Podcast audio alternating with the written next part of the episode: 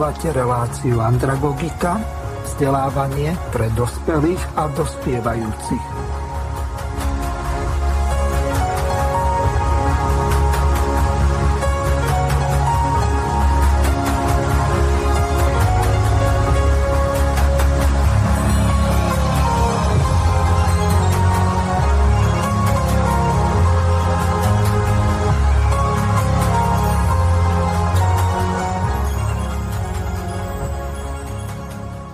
Vážna, milé poslucháčky a poslucháči od mikrofónu a techniky vás pozdravuje Miroslav Hazucha. Počúvate cyklus relácií Prebudzanie Slovenska pokračuje. Jedná sa už o 45. časť. Témou dnešnej relácie je boj o prezidentské kreslo. V dnešnej relácii máme hostia pana doktora Harabina. Dobrý podvečer.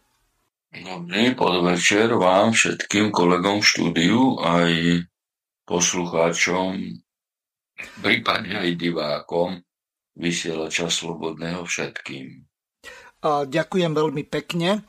Odovzdávam teraz slovo našim spolumoderátorom, ktorými sú Dagmar Kvapiliková a Jozef Fila. Takže Dáška, nech sa páči, ujmi sa slova. Ďakujem veľmi pekne za slovo. Zdr- Počkaj ešte chvíľočku. V úvode e, treba našich e, poslucháčov upozorniť, že táto relácia sa nahráva v nedelu večer z dôvodu e, pracovného zanepráznenia pána Harabina. Viac vám možno povie neskôr.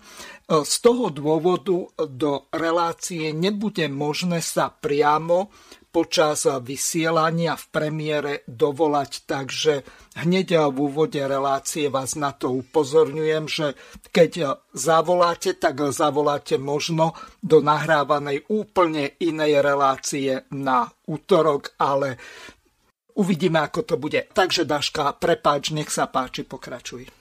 Ďakujem za slovo. Zdravím pána doktora Štefana Harabína ešte raz. Príjemný podvečer.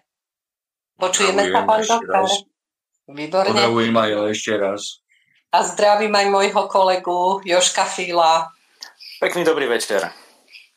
Krásny večer aj tebe a zdravím aj celé Slovensko a prajem e, všetkým veľa zdravia, trpeslivosti, lásky a spoločnej vzájomnej pomoci, aby sme prešli konečne spoločne ruka v ruke do novej spravodlivej spoločnosti, aby sme už ďalej nežili klamstvo, ničenie ľudského života a našej nádhernej zeme, ale aby sme pozdvihli ľudstvo v týchto zlomových časoch do novej tvorivej budúcnosti.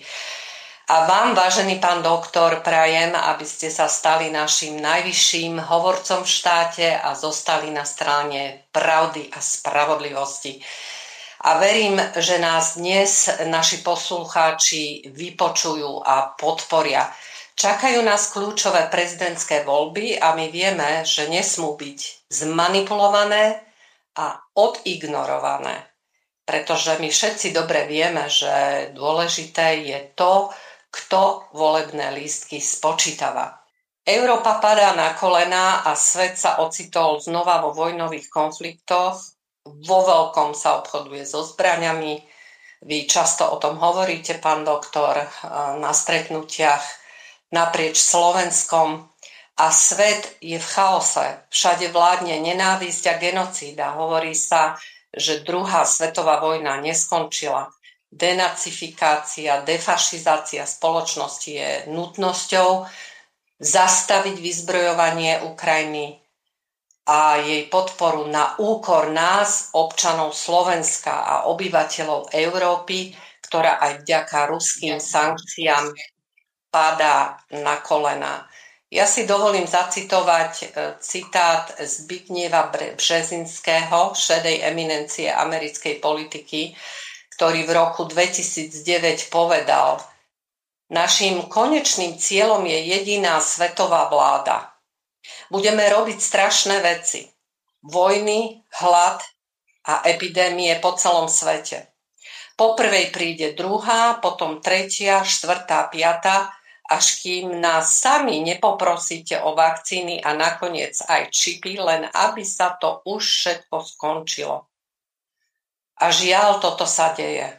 Je to celosvetová genocída, proti ktorej sa musíme vedome postaviť a preto potrebujeme na najvyšších miestach spoločnosti vedomých ľudí, odborníkov a mierotvorcov, ako by ste sa vy, pán doktor, ako nový slovenský prezident zasadili za mier a stabilizáciu pomerov na Slovensku a vo svete, pretože mocný sveta a NATO situáciu vo svete iba vyhrocujú deň čo deň? No hneď v úvode treba povedať, eh, že moji protivníci, ktorých eh, mainstream americké mimovládky a americká ambasáda favorizuje ako jasnú dvojicu v druhom kole. Ich môžem charakterizovať ako kandidátov vojny. Lebo obidvaja sú za dodávky zbraní na Ukrajinu, či už priamo alebo sú, cez súkromné firmy, to je absolútne jedno, lebo my máme celý rad medzinárodnoprávnych záväzkov, ktoré zakazujú do konfliktnej oblasti dodávať zbranie a tým pádom obidvaja vedome verejne porušujú článok 1 odsek 2 ústavy, kde sa hovorí, že Slovenská republika bude dodržiavať a musí dodržiavať svoje záväzky. Obidvaja hlasovali za protiruské sankcie. To je jedno, e, či Korčok e, už v pozícii ministra zahraničia napríklad e, v súvislosti s Hambálkom v Hegerovo-Matovičovej vláde alebo Pelegrini ako premiér 18 19, pretože protiruské sankcie sú od roku 2014 v súvislosti s Krímom a evidentne sú v rozpore e, s medzinárodným právom, totižto sankciu podľa charty OSN článok 39 môže odobriť iba Bezpečnostná rada OSN a Bezpečnostná rada OSN o tom nerozhodla. Čiže teda o sankciách či už vojenských, politických, ekonomických, finančných, personálnych, pokiaľ ide napríklad aj o športovcov, môže len Bezpečnostná rada. A Európska únia ako podriadená organizácia musí rešpektovať chartu OSN. Teda chcem tým povedať, že keď Bezpečnostná rada OSN neodsúhlasila sankcie, tak akékoľvek sankcie akýmikoľvek činiteľmi presadzované, odhlasované, vrátane našich funkcionárov sú v rozpore so zmluvou o EÚ, zmluvou o fungovaní EÚ a Lisabonskou zmluvou. A pokiaľ ide o našich funkcionárov, tak e, aj z ústavou. Článok 103 charty OSN, ktorá je de facto ústavou vo vzťahu k všetkým organizáciám medzinárodným, či už je to NATO, e, Európska únia, OBS, tie musia byť v súlade s chartou OSN. To znamená, že pokiaľ by som bol prezidentom republiky, ani jeden vojak by nebol poslaný do vojny, teda slovenský chlapec do vojny s Ruskom a ani keby som bol aj v predchádzajúcom období prezident, ani jeden náboj by nešiel na vyzbrojovanie ukronacistického, banderovského, hitlerovského režimu vyrobeného Američanmi hej, proti Rusku a na zabíjanie Slovanov navzájom. Všetci dobre viete, aj Poslucháči vedia, že celá zahraničná obranná politika je v rukách prezidenta Slovenskej republiky. Tým pádom chcem povedať, že zbranie, ktoré boli dávané na Ukrajinu, okrem toho, že odzbrojili Slovenskú republiku, hej, to je už v tomto prípade je to vlasti zrada, ale takisto môže byť to aj sabotáž, pretože my sme dávali zbranie zadarmo. Toto je dielo Čaputo Vej. Pokiaľ by som, ešte raz opakujem, bol v úrade, ani jeden náboj by nešiel na Ukrajinu. A dávam verejný prísľub, že pokiaľ by som sa dostal do úradu prezidenta, tak ani jeden náboj nepôjde ani cez súkromné firmy, ktoré, e, cez ktoré chce vyzbrojovať e, banderovcoch Pelegrini. Pretože aj na súkromné firmy sa viaže náš medzinárodno právny záväzok nedodáva zbranie do konfliktných e, oblastí. A samozrejme, že by som zahlasoval v Európskej rade, pokiaľ by už premiér predtým nezahlasoval, atrahoval by som si právo moc ako prezident republiky, ktorá bola ešte prezidentom Šušterom v Európskej rade daná na premiéra, naspäť a by som realizoval mierovú zahraničnú politiku. Ja som kandidátom mieru, na rozdiel od dvoch vyše spomínaných. Áno. Nech sa páči, kľudne. Dohovorte. No, to je vo vzťahu k tomu, e, čo ste na úvod e, hovorili. Áno. E, tieto vaše vyhlásenia hovoríte aj na vašich stretnutiach s občanmi v predvolebnej kampani naprieč celým Slovenskom, čo sa stretáva s obrovskou odozvou, pretože nikto z ďalších prezidentských kandidátov takto nehovorí ako vy. E, chcela by som spomenúť, že USA a NATO e, dali Ukrajine povolenie použiť stíhačky F-16 k útokom vo vnútri Ruska. Až tak ďaleko e, zašli a vedie to k ďalšej eskalácii vojny a to samozrejme, že my nechceme. Takže my by sme si naozaj veľmi prijali, aby Slovensko konečne malo takého ambasádora mieru. E, chcem spomenúť a tu naviazať na mimoriadne zaujímavý rozhovor e, so známym e, americkým žurnalistom Tuckerom Carlsonom, ktorý rozvírial hladiny médií v rozhovore s prezidentom Putinom. A Získalo to miliardu videní po celom svete, takže tento zaujímavý žurnalista, ktorý si nedáva servitky na ústa, hovorí veľmi otvorene, mal ďalší zaujímavý rozhovor, e, kde hovorí o e, slobode prejavu e, v Amerike, ktorá tam v skutočnosti ani nie je. Že dá sa povedať, že Američania akoby nevideli a nechceli vidieť tú pravdu.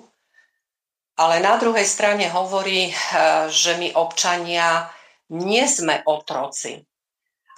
A toto právo, ktoré vychádza z ich dodatku listiny práv, eh, veľkou rýchlosťou strácame, hovorí Carlson. Pritom eh, obsahuje slobodu svedomia, aby každý človek mohol skutočne hovoriť to, čo si myslí. A že neexistuje žiadna výnimka pre nenávistné prejavy a nemôžeme nikoho nútiť, aby mlčal, iba preto, že sa nám nepáči, čo si myslí niekto iný. Takže toto sa mi veľmi páčilo aj to, ako spomínal modernú cenzúru, ktorá je uplatňovaná na základe boja proti dezinformáciám. A vôbec nezáleží na tom, či hovoríte pravdu alebo nie. Takže tento rozhovor e, zaujímavý e, viedol s veľmi známym Mikeom Bencom, ktorý je najväčším svetovým odborníkom e, cez tieto otázky a rozvíjali e, mimoriadne zaujímavý rozhovor, prečo a ako sa deje táto moderná cenzúra. Pán doktor, vidíte tú paralelu s tým, ako je to u nás? Čo s médiami u nás? Konajú protiústavne, protiprávne, ale pokračujú aj za tejto vlády. Dokedy, pán doktor? No, pokiaľ vytrhneme iba jednu časť posolstva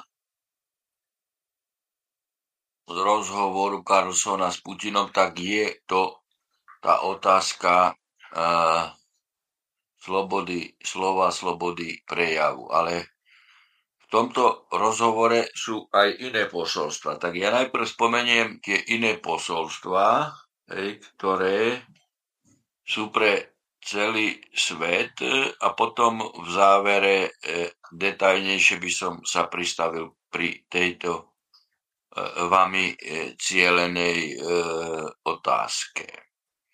Putin v tomto interviu jednoznačne povedal, že ani jeden milimeter historických území Ruska sa nedostane do sféry vplyvu anglosasov. To na adresu špeciálnej vojenskej operácie. A detajne to rozoberal aj napríklad v súvislosti s ambíciami napríklad Maďarska na Halič, hej, teda uh, Galíciu, áno, že tam síce žije možno 10% obyvateľstva maďarského, ale zvyšok obyvateľstva sú karpatskí alebo podkarpatskí Rusi. Hej. No, to súvisí aj s otázkou demilitarizácie eh, a denacifikácie tohto priestoru. Súvisí to s tým, že celá špeciálna vojenská operácia je v podstate pokračovaním veľkej vlastenie na odstranenie e, fašizmu. Toto je jedno posolstvo, ktoré som ja čítal v tomto e, e, celom prejave a kontexte rozhovoru. Druhé povedal, že keby sa Západ odvážil hej, zautočiť na Rusko, takže ani by ten útok nedošiel hej, na e, Rusko a išla by aj atomová adekvátna odpoveď frontálnym útokom. Tretie posolstvo, ktoré bolo, bolo toho charakteru, že Západ darmo hej, spolieha na piatú kolónu v Rusku, ultraliberálnu, vychovanú ešte Gorbačovom, Jakovlevom a, a aj e, Jelcinom smere odstranenia momentálneho režimu, čiže v smere zinscenovania nejakého protištátneho puču. Sa to jednoducho nepodarí, veď keď to porovnáme s výrokmi hej, Bidena, hej, že treba odstrániť Putina, to je jasne aj, aj fyzickú likvidáciu, to je jasne signál piatej kolóne, hej, prítomnej liberálnej v Rusku. Buď ho odstránite, ale už, alebo vás už nebudeme podporovať a vás nepotrebujeme. Čiže toto povedal tiež jednoznačným spôsobom. No a teraz idem uh, k záveru, čo ste naznačili vy. Samozrejme, tým, že miliarda ľudí si už teraz pozrela, či už napriamo, alebo cez archív e, obsah tohto e, rozhovoru, ukázalo sa, informač, ak, v akej informačnej konfrontácii sa momentálne svet nachádza a ukázalo sa aj to, ako sú napríklad samotní Američania a tiež Západ klamaní vo faktografii, pokiaľ ide o, o reálnu situáciu. Ukázalo sa aj to, že anglosasi a západ si myslia, keď ovládajú 90 masmediálneho priestoru na tomto informačnom poli, že budú donekonečna presadovať lži, lži a že im vlastné obyvateľstvo uverí. No a práve týmto rozhovorom sa toto prelomilo. No a pokiaľ ide o to, že západná civilizácia uplatňuje slobodu slova, hej, prejavu, ona uplatňuje iba dovtedy, keď jej to vyhovuje. Keď prostredníctvom lží môže zotročovať iné štáty, iné národy a môže a ľudí a cez informačné pole môže diskreditovať všetkých e, ľudí a aj mediálne linčovať, pokiaľ hovoria pravdu. Čiže už aj tento monopol sa e, preráža. A to je aj výslednica toho, že končí e, dominancia USA nielen e, v otázke e, vojenskej, v otázke ekonomickej už skôr, pokiaľ ide o ale aj v otázke, ale aj v otázke e, informačného monopolu.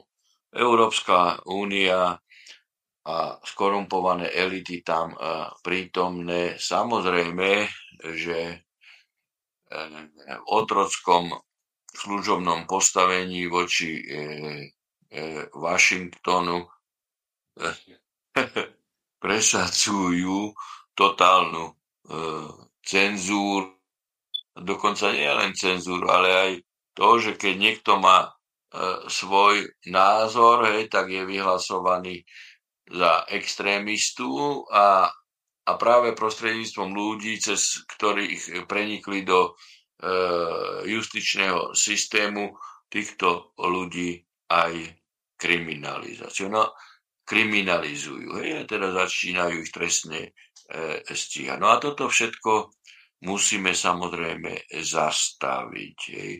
Je tu evidentne stred civilizácií, hej, e, slovanskej a anglosaskej a novo formujúci sa e, euroazijský svet e, pod vedením Ruska stáva nové princípy aj v medzinárodných vzťahoch a spoločenstve, princípy rovnosti, spravodlivosti, vzájomných vzťahov výhodných pre partnerov, rešpektovanie záujmov aj malých štátov, nie len e, e, veľkých štátov.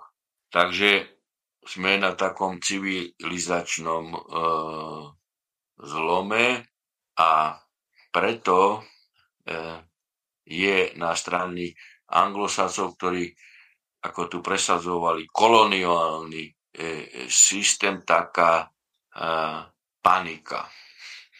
Na úvod toľko. Ďakujem veľmi pekne za vaše zhrnutie a ja teraz navrhnem, aby sme si trošička odýchli a poprosím Mirka o pesničku Šiel, šiel od Karola Duchoňa.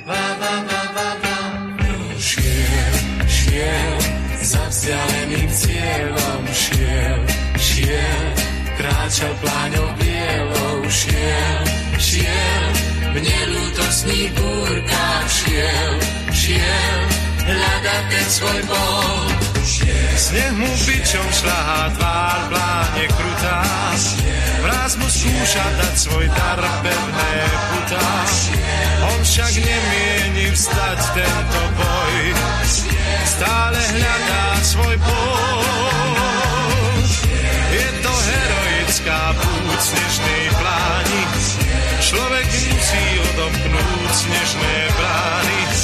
Človek nemôže vstať tento boj, musí hľadať svoj boj. Šiel, šiel, za vzdialeným cieľom šiel, šiel, kráčal pláňou bielou, šiel, šiel, nelúdosný búrka šiel, šiel, hľadať ten svoj bol, šiel, šiel, zemia mena dával, šiel, šiel, neviedla ho sláva, šiel, šiel, zvolil si svoj údel, šiel, šiel, hľadať ten svoj bol.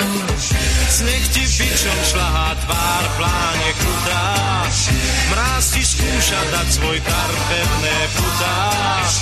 Ty však nemôžeš vstať tento boj, musíš hľadať svoj bol.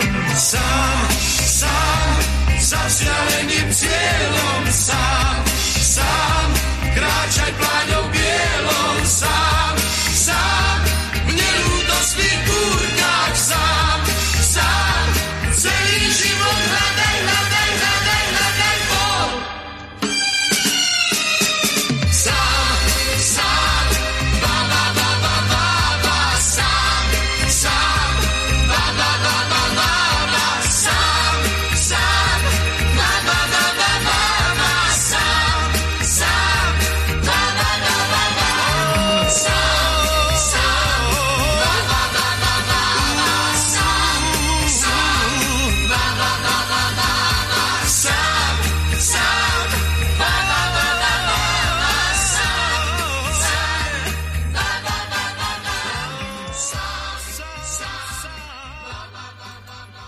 Vážená milé poslucháčky a poslucháči, Karol Ducho nám dospieval a my budeme pokračovať v relácii Prebudzanie Slovenska pokračuje s podtitulom Boj o prezidentské kreslo. Hostom dnešnej relácie je pán doktor Štefan Harabin a pripomeniem ešte dôležitú informáciu pre tých, ktorí ste prišli k vypočutiu si tejto relácie trošku neskôr. Táto relácia sa nahráva deň vopred, takže nie je možné sa dovolať do živého vysielania, pretože v premiére ide zo záznamu. Teraz odovzdávam slovo Joškovi Filovi, ktorý bude pokračovať v rozhovore s pánom doktorom Harabinom. Nech sa páči, Joško. Takže pekné popoludne v pondelok a u nás teraz pekný podvečer. Pán Harabin, mám tu jeden e, veľmi pekný, zaujímavý mail od pána Jozefa z Košíc. E, Vystihuje to, čo väčšinu pronárodne orientovaných občanov trápi a dokonca si myslím, že ide dosť do hĺbky. Niektoré veci tu dnes už boli v prvej časti e, spomenuté.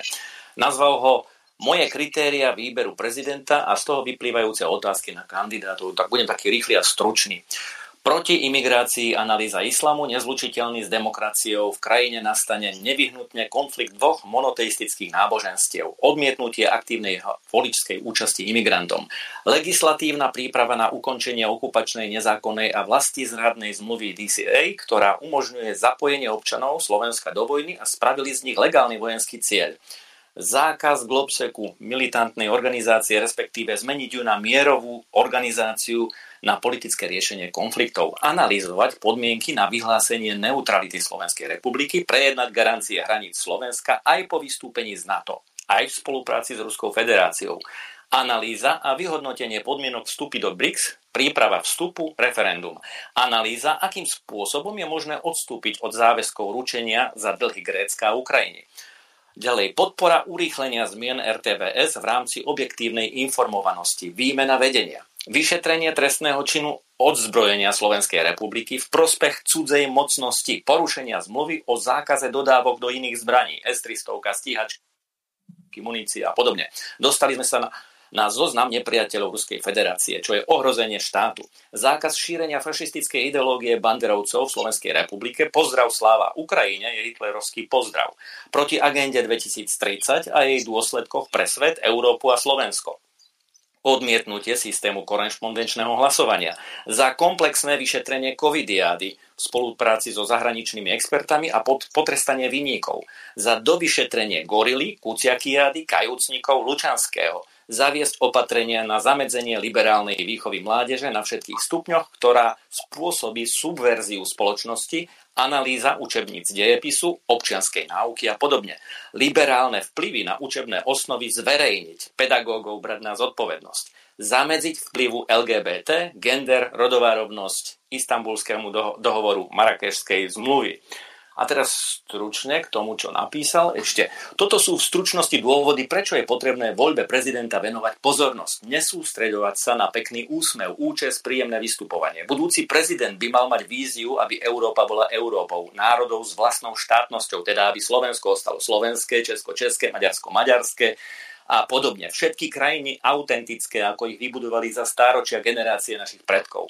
Tešme sa z kultúrnej, hospodárskej, jazykovej a politickej rozmanitosti národov. Postavme sa proti akýmkoľvek snahám túto rozdielnosť zničiť. Kandidáti na prezidenta o týchto témach by mali otvorene diskutovať. Demokracia nemá mať prívlastky tzv.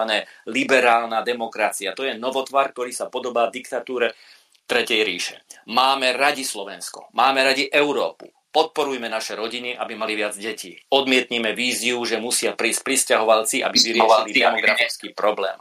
Chceme Slovensko a Európu, kde manželstvo je možné uzavrieť len medzi mužom a ženou. Jedine tak je možné splodiť deti, pokračovateľov našej kultúry, jazyka a identity. Budú, budú nás nálepkovať fašisti, rasisti, homofóbovia. Robia to preto, lebo mass média sú v rukách nadnárodných ekonomických síl. Tieto médiá majú z vás strach, pretože ste ľudia, ktorí majú svoj názor, ktorí milujú svoju krajinu. Občanom je potrebné vysvetliť, prečo je našou vlastenskou povinnosťou chrániť hranice, imigrácia nepatrí k ľudským právam. Občania sa tak stanú informovanejší a vo voľbách nedajú hlas politikom podporujúcim imigráciu. Takíto politici splňajú definíciu vlasti zrady a zároveň sú zodpovední za genocídu krajín, odkiaľ prichádzajú migranti. Približuje sa čas konať, každý podľa svojich schopností a vnútorného presvedčenia. Ak nebudeme konať, naše deti a vnúčatá stratia budúcnosť a budú nám to právom vyčítať. Toľko Jozef e, z Košic. A ja sa len chcem spýtať, či e, súzvučíte s kritériami výberu prezidenta, akého si praje pán Jozef. Počujeme sa, pán Harabin? Ja počujem. Áno. Ja počujem. E, ja som viackrát proklamoval. Nakoniec som autorom analýzy istambulského dohovoru. Hej, to na požiadanie e, kniaza Moraša Kufu som pred piatimi rokmi odhalil jeho zákernosť a zrúdnosť, ktorá je proti e, rodine a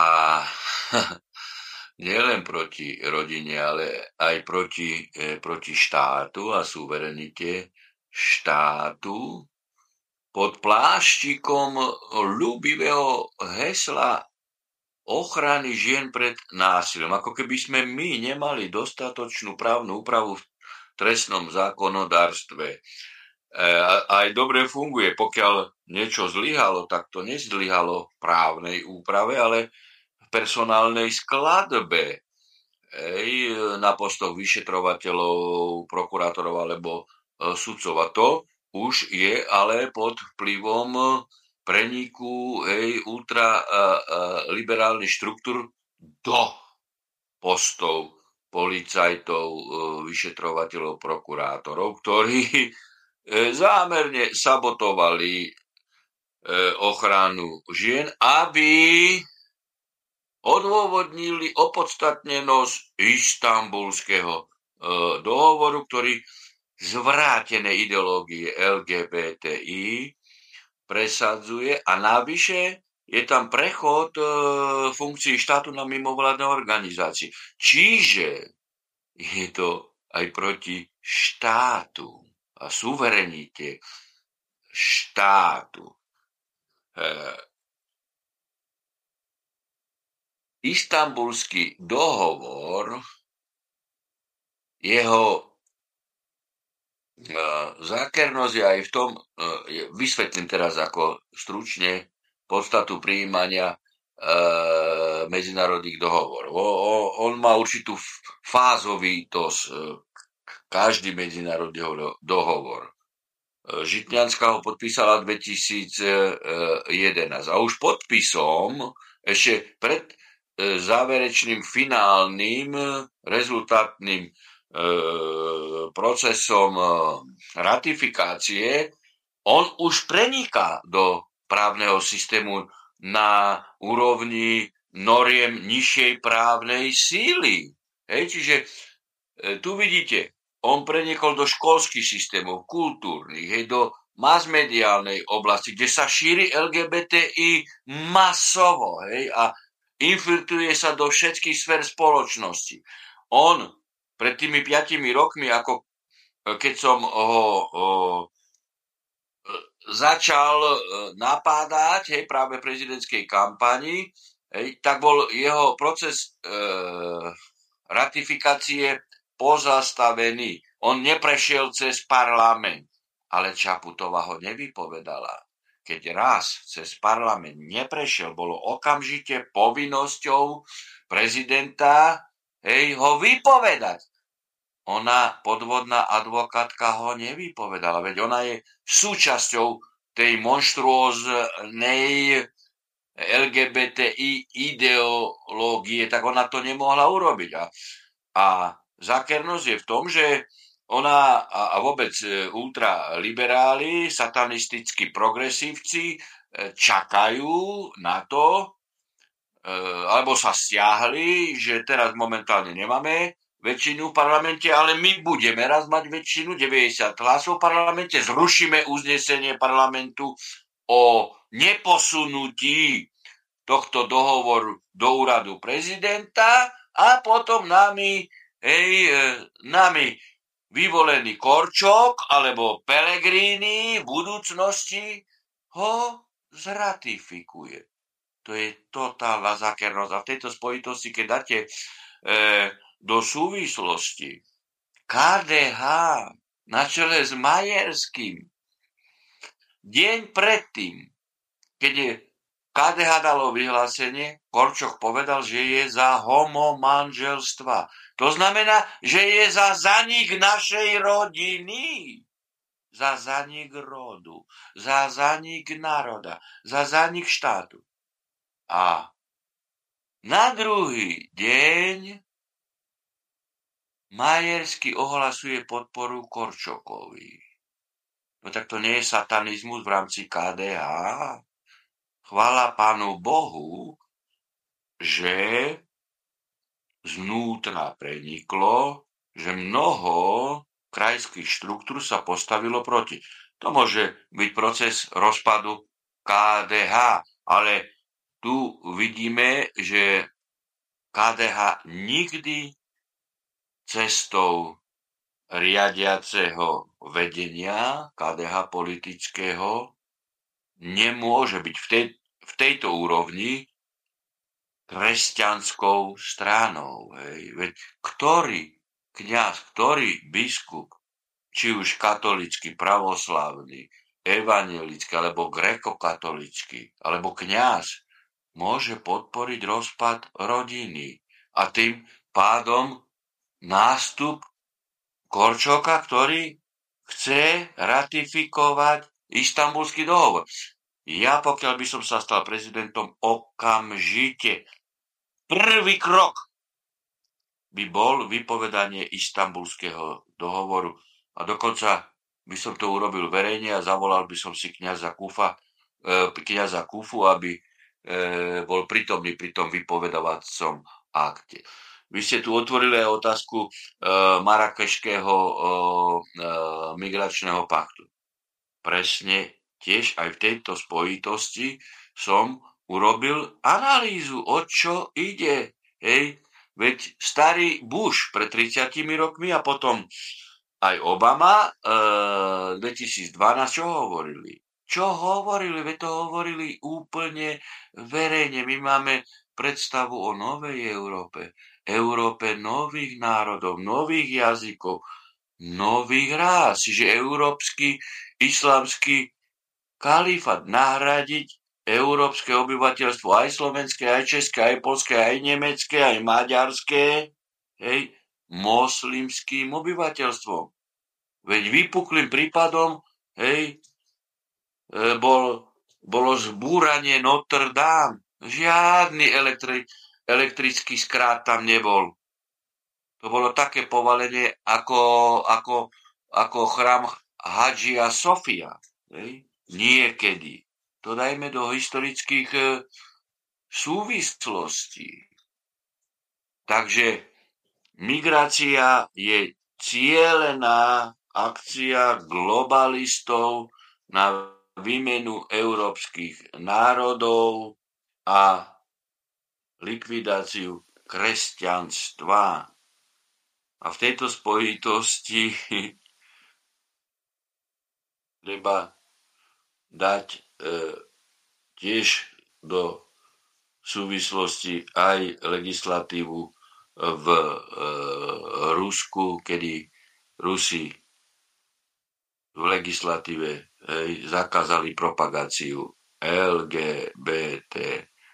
LGBTI mimovládne organizácie, ale kopírovali to aj Orbán Maďarsko, ale aj, aj, aj samotný Izrael. Čiže ja som rozhodne, rozhodne proti migrácii. Veď nakoniec pred 5 rokmi som to v kampani povedal prvý, ešte, ešte, ešte chmelár ma napadol. Kde je tých 11 tisíc migrantov? A vtedy som mu v teatri povedal, choďte na autobusovú zastávku, uvidíte.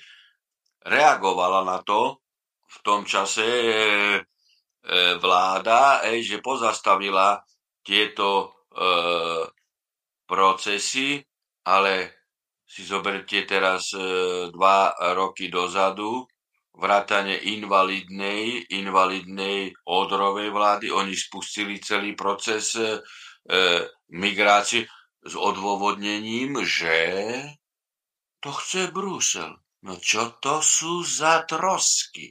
Aký Brusel? Celá zahraničná obrana a bezpečnostná politika je vo výlučnej kompetencii členských štátov Európskej únie. Čiže v našej kompetencii je vrátanie migračnej politiky. Ja preto so znepokojením som zaregistroval kroky momentálnej vlády, o ktorej hovorím, že je to najlepšie, čo teraz môže byť. Ale he, neznamená, že to je optimálne. Keď e, vláda, hej, terajšia odsúhlasila okrem iného, hej, balíček e, 50 miliard eur na pokračovanie financovania vojny, lebo Američania na Ukra- z Ukrajiny odchádzajú, aby naši občania tu hľadovali, majú 200, 300, 400 eurové dôchodky a my budeme dávať aj z našich peňazí, čo je výrazne, hej, na, na zabíjanie Slovanov na Ukrajinu, ale keď sa vrátim k migračnému e, problému, hej, že migračný balíček. Naša vláda momentálne, ja neviem z akých dôvodov, ja keby som bol premiérom alebo radil premiérovi, určite by som s tým nesúhlasil v otázke, že keď my ako odmietame migráciu, ale že budeme platiť za každého nepriateľ, nepria, neprijatého migranta, neviem, či 22 e, tisíc eur. 20 tisíc eur. Kde sme? Výpalné. A ja som práve v tejto spojitosti napísal, mnoho, možno ste niektorí čítali, osobitný článok a analýzu bol uverejnený v hlavnom denníku ako sa toto dá zvrátiť. Lebo v tom migračnom balíku hej, je aj tá možnosť, hej, že nám a to schválili na nižšej úrovni, nie v Európskej rade, preto tam píšem v tomto článku v hlavnom, e, hlavný denník, to včera, alebo prešerom som, e, som to uverejnil, respektíve oni to uverejnili, keď som im poslal analýzu, že sa to dá, že sa to dá e, zvrátiť, lebo tam je hrozba, ja neviem, či ste to analyzovali, alebo na inej úrovni sa to analyzovalo, že napríklad, e, dobre, my odmietame migrantov, ale, ale v prípade nejakej kalamitnej alebo vynimočnej situácie nám tu uloží Európska únia povinnosť prijať tisíc, desať tisíc migrantov. Kto ich odtiaľ tu kedy dostane? Čiže som rozhodne proti tomu, lebo ide o ohrozovanie nášho genofondu. My tu nepotrebujeme ani legálnu, ani ilegálnu migráciu. My máme, sa hovorí, niektoré zdroje 300, niektoré 400 e, tisíc mladých ľudí. Tak keď zoberieme 300 tisíc mladých ľudí máme vonku, hej, tak tie peniaze, ktoré by sme na legálnu migráciu o ktorej bolo hovorené v Davose, hej, že potrebujeme pracovnú sílu. A akú pracovnú sílu? My máme mimoriadne kvalifikovanú pracovnú sílu, ktorí mladí ľudia chcú prísť nazad na Slovensko, veď oni chodia k svojim rodinám tu raz za tri týždne, len aby zarobili, tak my im vytvorme sociálne bytové podmienky, aby sa vrátili, aby náš genofond nebol ohrozený. Čiže v úrade prezidenta by som rozhodne v tomto smere konfrontoval vládu. Nie v smere podkopávania fungovania vlády a exekutívy, ale v smere pre dobro a rozvoj Slovenska, slovenských občanov a slovenskej ekonomiky.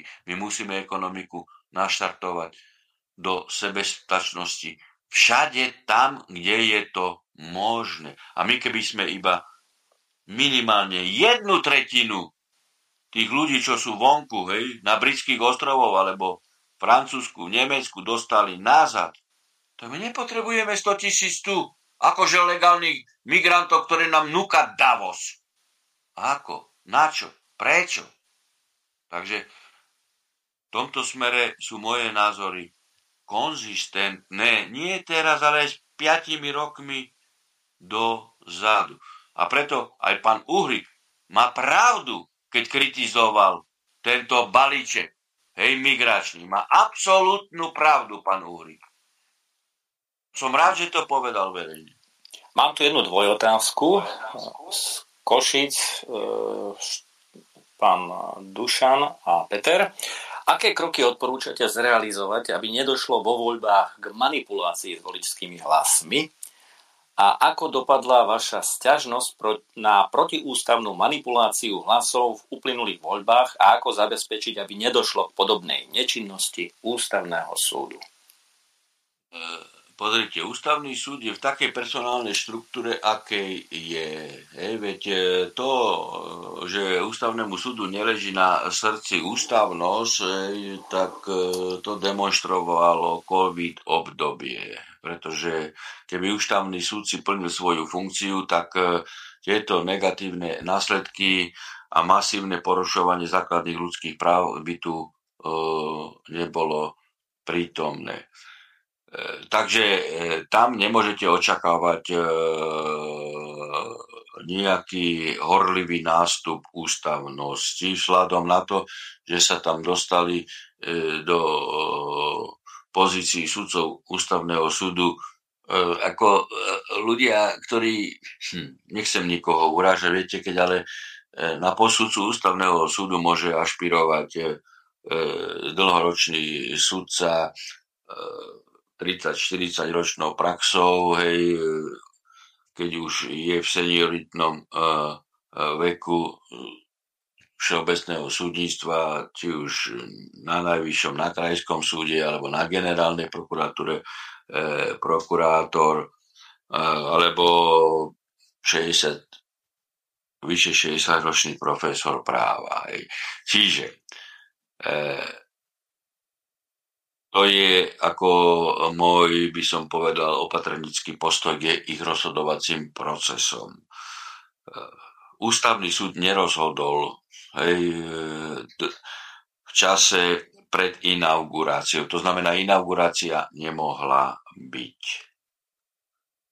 A sudcovia ústavného súdu mali spis ústavnej sťažnosti na stole a išli inaugurovať Čaputovu. Čiže tým pádom už dopredu demonstrovali, že sú zaujatí. Čiže ich rozhodnutie už bolo absolútne, by som povedal, e, e, e, v rovine nemôžeme seba samých spochybniť.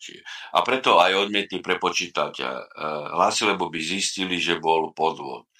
Ten podvod, ja mám dôkazy, on sa ukáže, ale s odstupom času, tak ako Trump ukáže podvody v amerických voľbách, keď vyhrá teraz.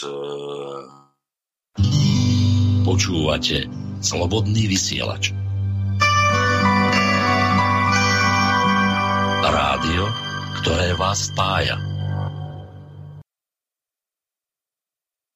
Tu máme inú zaujímavú situáciu. Pellegrini ako predseda parlamentu nemôže kandidovať. A jeho kandidatúra je nulitná. Nemôžeš ty vyhlásiť verejnú súťaž, prvý sa prihlásiš do verejnej súťaže a potom seba samého vyhlásiš za, za víťaza verejnej súťaže. Toto je pozícia predsedu e, parlamentu. To znamená, každý, kto by chcel voliť e, Pelegriniho, tak dopredu pomáha Korčokovi. O čo ide? Tu je aj nález ústavného súdu v tomto smere v analogickej situácii nerovnosť z bráni. Pelegrini by mohol kandidovať ako, ako poslanec, ale nie ako predseda parlamentu. To, toto, čo tu teraz hovorím, to vám nespochybní ani jeden právnik verejne nespochybní a vždy práve som mal pravdu. Čo sa tu stane? Tu sa môže stať to, že keby Korčok sa nedostal do druhého kola, hej, teda, že do druhého kola pôjdem ja a Pelegrini a Korčok podá ústavnú stiažnosť a, a ústavný súd zruší. Výsledky už prvého kola. Hej, lebo funkcia predsedu parlamentu, keďže vyhlasuje prezidentské voľby, e, robí rozhodnutia o registrácii adeptov a zvoláva inauguračnú schôdzu, nemôže kandidovať. Toto sa nestalo nikde na svete, ani v Bangladeši, ani u nás na e, Slovensku, až do e, momentu ohlasenia kandidatúry Pelegriniho. Čiže akýkoľvek kandidát, hej, ale hlavne tu ide o Korčoka, lebo ústavný súd bude držať Korčoka, keď nepostupí do druhého kola, ústavný súd vyhlási voľby a v tomto smere opodstatnenie hej, za neplatné a sa budú opakovať. To isté by sa stalo, keby Pelegrini v druhom kole vyhral s Korčokom. Voľby by boli vyhlásené za neplatné.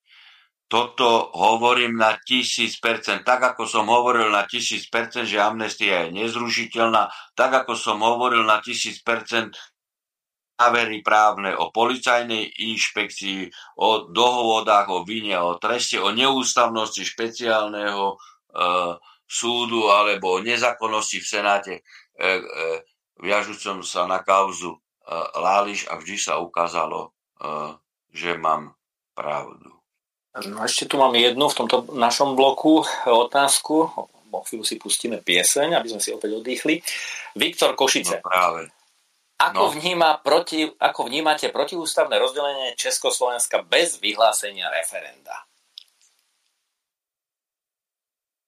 No, na to zodpoviem v rýchlosti, keď chcete dať pesničku. E, bez referenda e, bolo vyhlásené aj Československo po rozpade Rakúsko-Uhorska.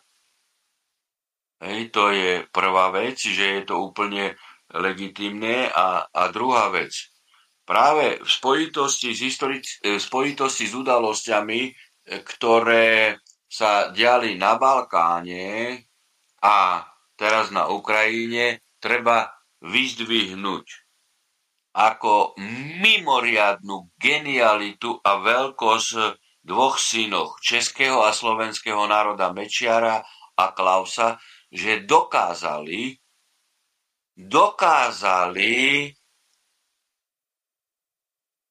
odháliť plány anglosasov na vzájomné zabíjanie Slovanov v dovtedy existujúcich spoločných štátnych zväzkov. To je mimoriadná genialita. Lebo to, čo oni dvaja urobili, to sa nepodarilo Srbom a Chorvátom a to tým pádom opačne sa podarilo anglosasov, aby sa znižovala populácia Slovanov na Balkáne a teraz na e, Ukrajine. Právne to bolo absolútne v poriadku. Pretože keby sme my chceli e, odvíjať E, neplatnosť vzniku Slovenskej republiky a Českej republiky 1.1.93, tak by sme sa dostali do právnej pozície, že Československo nevzniklo e, v 18. roku, lebo nebolo referendum. Takže máme oddych. Áno, poprosím Mirka Hazuchu, aby nám pustil pieseň.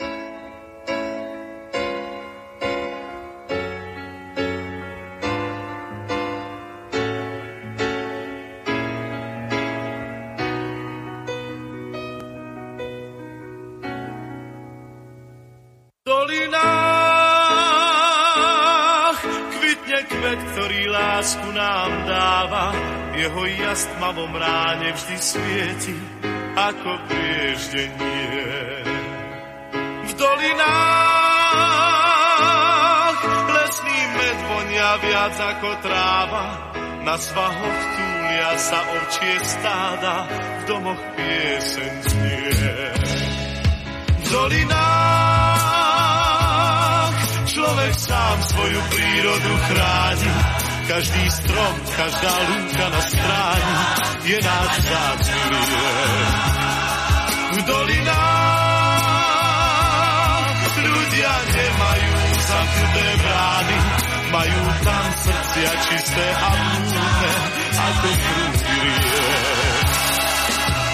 Je to kraj, kde prísne šíti hôr, teplo dolín múdro strážia, pokým slnka ľud zazvoní na jarné zvonce občích stát. Je to kraj, kde ráno vstáva skôr, kde sa drevo z hory tížko zváža. Je to Slovensko čarovné hrdé, mám ho rád. V kvet, ktorý lásku nám dáva jeho jas tmavom ráne vždy svieti ako brieždenie.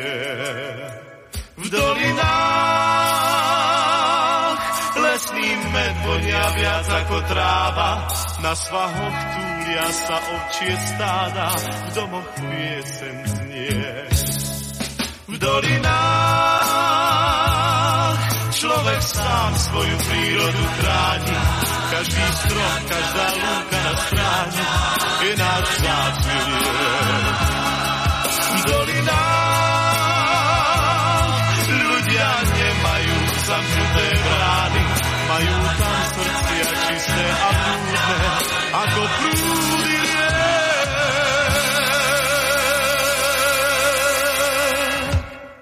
Takže vážení poslucháči, počúvate reláciu v rámci vzdelávania pre dospelých zameranú na prezidentské voľby. Hľada sa prezidentský kandidát a jedného tu máme, je to pán doktor Harabin.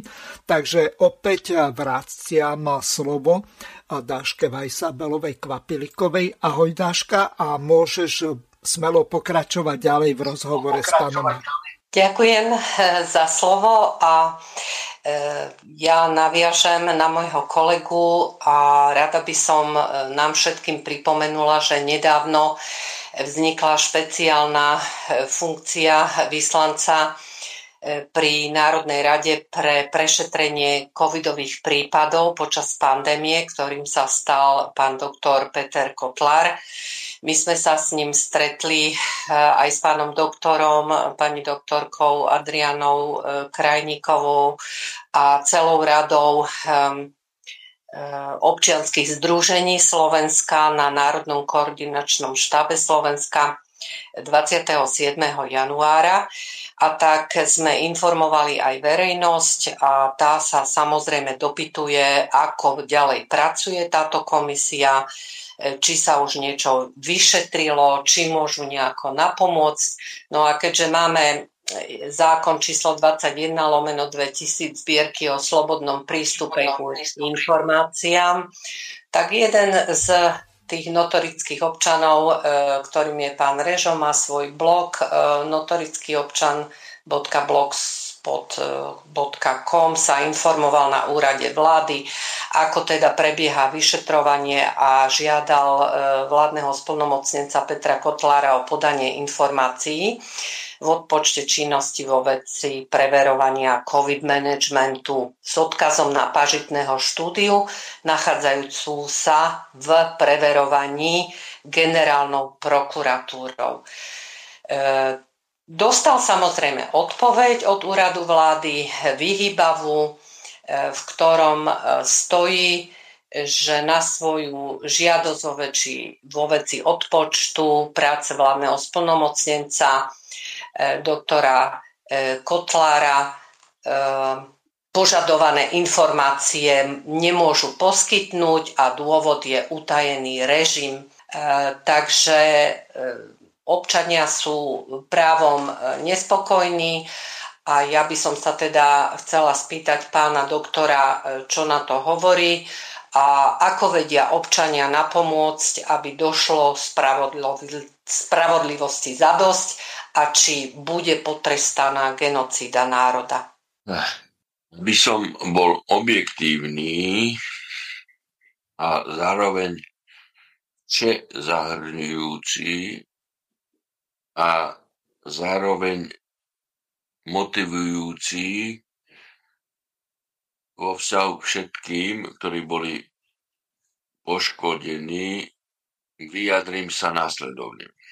Tí, ktorí páchali trestnú činnosť a obeťou je veľké množstvo ľudí, robia, robia skutočne všetko preto, aby zahladili stopy.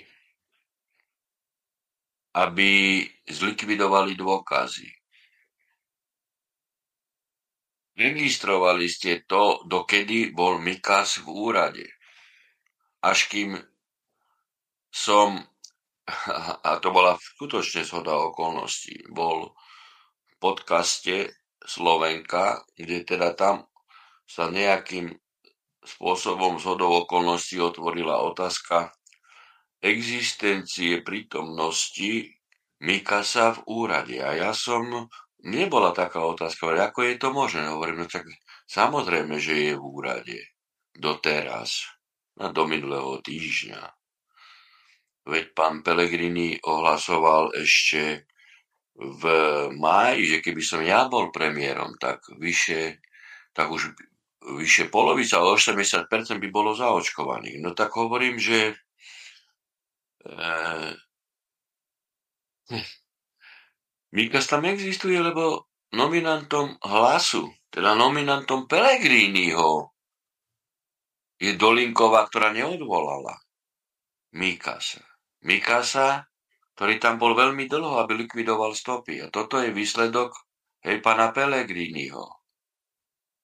A pán Pellegrini potom na druhý deň, keď som toto povedal, tak rýchlo urobil tlačovku, že, o, že Mika skončí. Prečo urobil tlačovku? Aby zahľadil stopy po sebe, že ide kandidovať na prezidenta. Nechcem to spájať teraz, ale je to primitívne. Hej? Aby mu to uh, nepoškodilo. Veď odvolať Mikasa a ohlásiť koniec jeho v úrade mal minister zdravotníctva, v tomto prípade Dolikova. Hej? Čiže vidíte, aké sa tu hrajú hry, hej, na dezorientáciu ľudí. Ale oveľa závažnejšie je, in, e, je iná vec, iná udalosť, že doteraz v úrade splnomocnenstva pre VHO je Šúvada. Šúvada, ktorý teraz ešte reprezentuje Slovensko pri príprave novej pandemickej zmluvy, ktorá smeruje k tomu, že by ochrana našho zdravia nebola pod suverenitou Slovenska a zastrešovalo to právne, e, zastrešovala to právne ústava Slovenskej republiky, ochranu našho zdravia, ale VHO. A ten Šuvada je stále v úrade. Šuvada, ktorý bol v podstate krstným alebo duchovným otcom Mikasa a celých hier, ktoré tu sa na Slovensku v minulom období diali. A Šúvada je nositeľom všetkých Nobelových cien, aké na svete existujú v súvislosti s farmaceutickými spoločnosťami, aj nejakých titulov.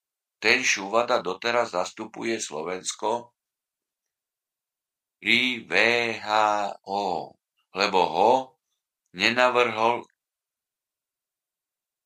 Pellegrini, lebo však on hovoril, že Mika skončil doteraz odvolať. A prečo? Lebo je Pellegrini zviazaný s farmaceutickými spoločnosťami. Alebo ako? Ja sa pýtam. Ja sa pýtam, ako tento človek... Kým tento človek bude v úrade zmocnenca pre VHO, tak úrad splnomocnenca pre vyšetrenie zločinov COVID doktora Kotlára bude veľmi slabý.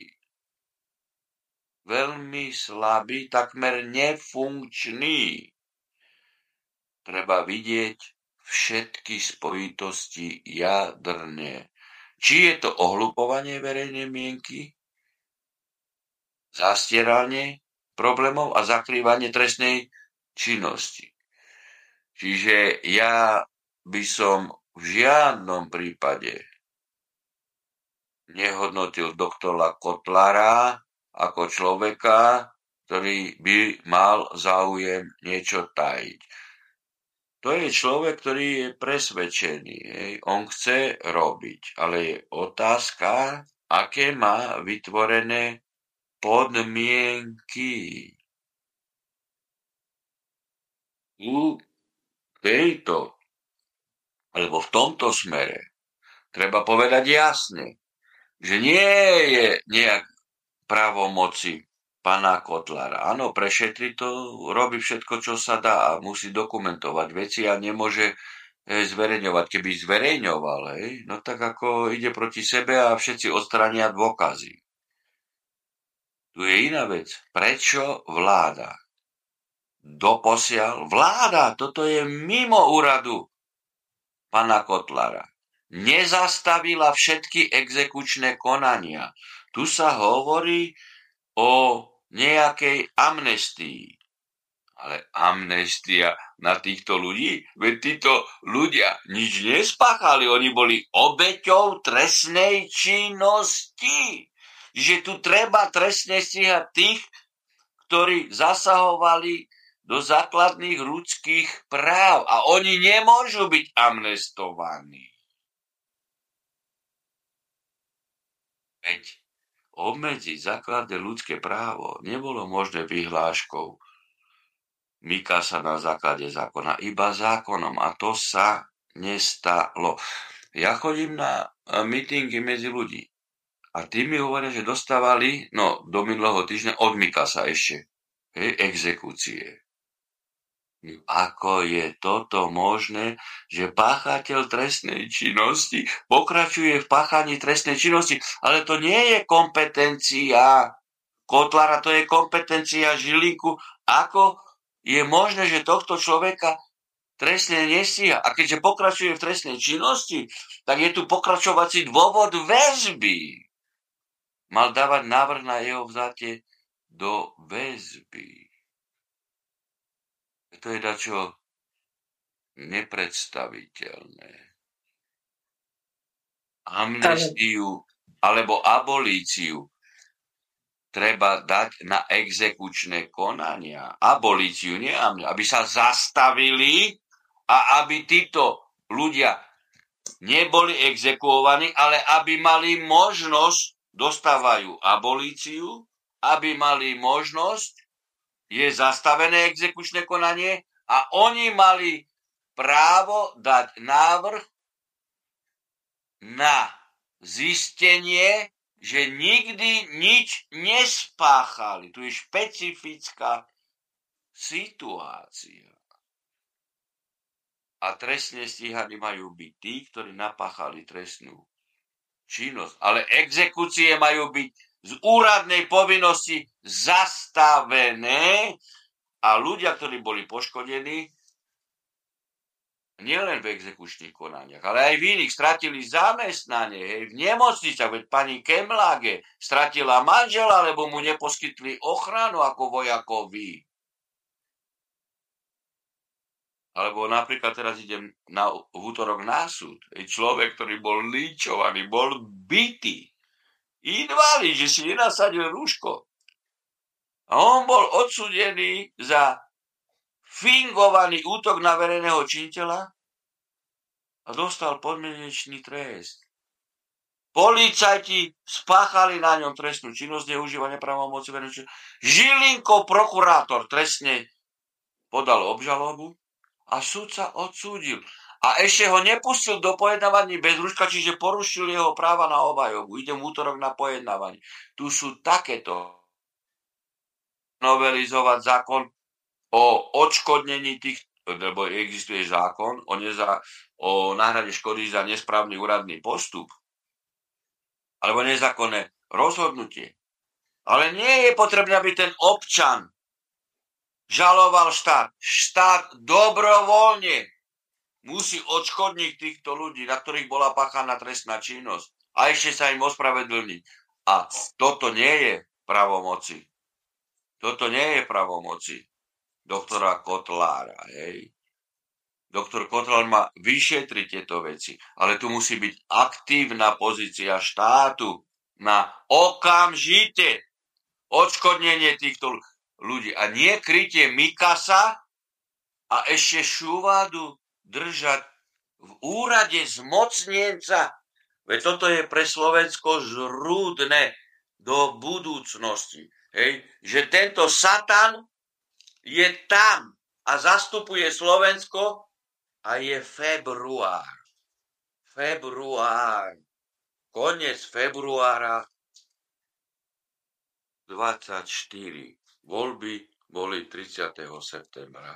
Tak mi povedzte, či toto je v poriadku. Tu už je ale aj moja otázka. Rozhorčeného občana Ďakujem, pán doktor, že ste to našim poslucháčom vysvetlili. A rada by som ešte spomenula jeden prípad. Pokiaľ by som bol prezident, tak toto ako otázku viažúcu sa na každého poškodeného občana nastolím na najbližšom rokovaní vlády. Áno. No tých prípadov je nekonečne veľa. Ale otázku odškodnenia teraz myslím a kardinálneho riešenia veci. Áno.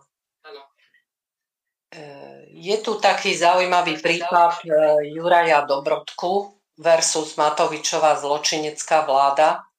E, tento čatár Juraj Dobrodka už v tej dobe odmietal si prekrývať hornú časť dýchacích ciest a preto e, mal veľké problémy, e, dostal opakovane dva peňažné tresty a má samozrejme z toho súd. Vy ste to zrejme počuli, pán doktor.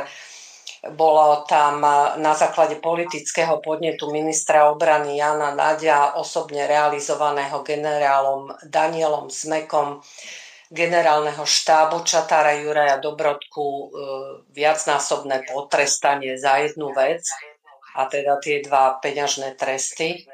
Takže bude to mať ďalšie pokračovanie. A moja otázka na vás je, kto zastaví politickú, vládnu a inštitucionálnu šikanu v štáte? Moja odpoveď je stručná v tomto smere. Opýtajte sa pána ministra obrany Kaliňáka, lebo jedným rozhodnutím môže zlikvidovať všetky nezákonnosti. Spýtajte sa pána Kaliňáka. A na tento proces s Dobrodkom, pokiaľ bude mať súdnu rovinu, sa chystám. Áno, tak to sme radi. A občania by veľmi radi vedeli, kde sa s vami ešte budú môcť stretnúť v rámci vašej e, predvolebnej kampane. Tak častočne máte informácie aj vy, však ste v štábe. Ja, ja, áno, áno. E, ja na to vám môžem povedať to, že ja sa večer dozviem, kde mám ísť ráno. Asi tak. Máte toho tak určite veľa, ale tie stretnutia e, s ľuďmi tvárov v tvár sú neoceniteľné a ľudia si to nesmierne vážia. E, aj sa vás môžu priamo pýtať, takže mm, je to veľký rozdiel v tých postupoch jednotlivých kandidátov.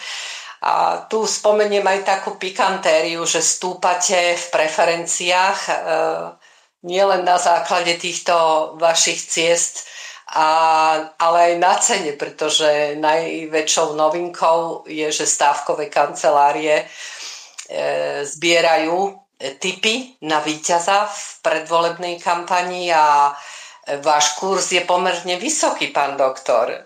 Čo poviete? No čo vám na to povedať, veď pozrite, 5 rokov dozadu žích agentúra ako 10 dní, myslím, že to bolo, zverejnilo výslednicu prieskumu, že Čaputová má 48%. No a Čaputová nakoniec nazbierala len 21%. Tie isté prieskumné agentúry ešte po polnoci hlasali, že Šimečka vyhráva. Hravo vyhráva. Mo, kto môže, pani redaktorka, uveriť tomu? Kto môže uveriť tomu? Normálny súdny človek, ktorý rozmýšľa, že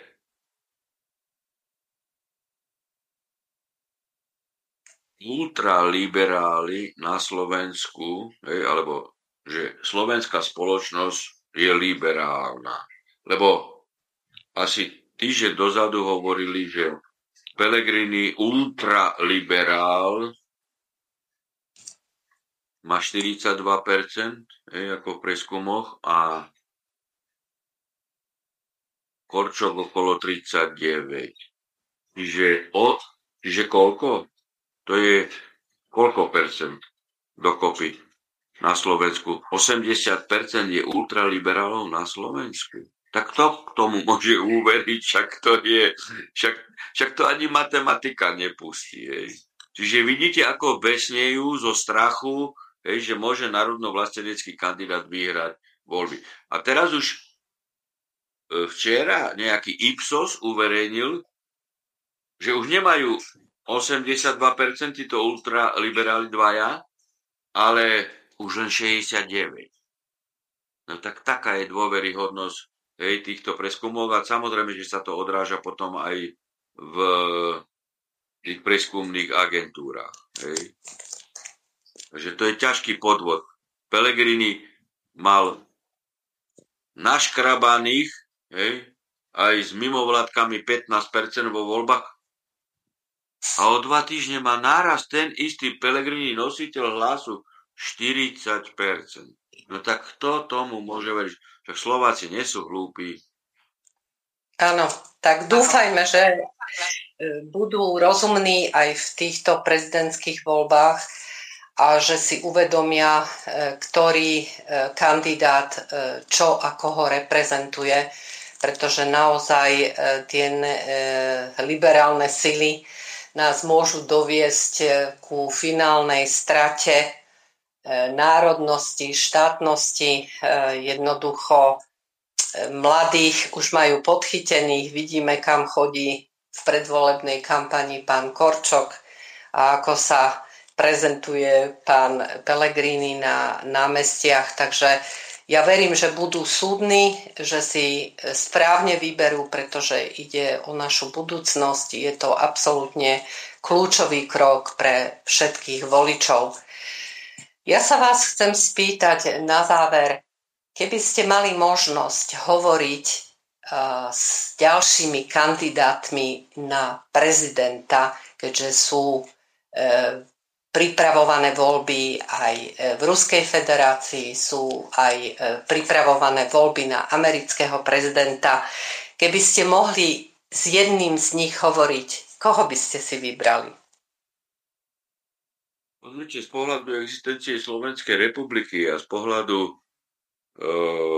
životnej úrovne e, Slovenska, z pohľadu geopolitickej e, etablácii Slovenska v Európe, samozrejme, že prvé stretnutie by som e, v pozícii prezidenta nutne v záujme občanov Slovenskej republiky a v záujme nastupujúcej e, biedy, na, realizoval ehm, s prezidentom Putinom práve preto, lebo treba vybaviť, skutočne treba vybaviť lacné energie. Však, však slovenská ekonomika krváca. Sankcie nepoškodili e, Ruskú federáciu, sankcie poškodili našich obyvateľov, našich e, podnikateľov. Veď kto robí proti sebe? Veď vidíte, že toto robí e, Orbán. Hej. Samozrejme, hej, že zahraničnú politiku ro- treba robiť na všetky e, svetové strany. Hej. Ja nie som, ja nie som proruský, ja som proslovenský. Nikdy nebudem ale antirusky, veď Rusi a Červená armáda nás oslobodili, zachránili slovenský český národ, aj, aj štát Československo e, zachránili. Ale, ale nikdy nebudem ani antiamerický, veď prezident e, Trump samozrejme Hej, e, uvedomuje si súvislosti aj v Amerike, ktoré e, sú, sám je nositeľom toho, že treba zachrániť Ameriku ako e, štát, ako regionálnu e, veľmoc a nie je e, on jastrabom e, e, vojnových aktivít e, ako doterajšia štátna elita e, v USA. Čiže treba rozvíjať vzťahy aj s Nemeckom, aj e, francúzskom, aj e, e z USA. A nakoniec my nevieme, ako sa vyvinú vzťahy e, vôbec v Európe, či Nemecko sa nerozpadne, hej, e, či e, Sasko hej, v podobe bývalej NDR po vojne nesplyne so Slieskom a tak ďalej. Čiže e, tu sa črtajú po každej vojne sa menia hranice, čiže e, v týchto nových procesoch e, nesmie Slovensko chýbať v smere aktivity na zachovanie štátu. Ďakujem pekne za vaše odpovede. Takže e, verím, že ešte môj kolega Jozef má veľa otázok.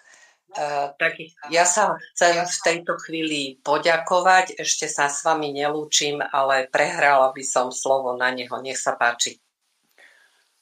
Ja by som takú doplňujúcu otázku.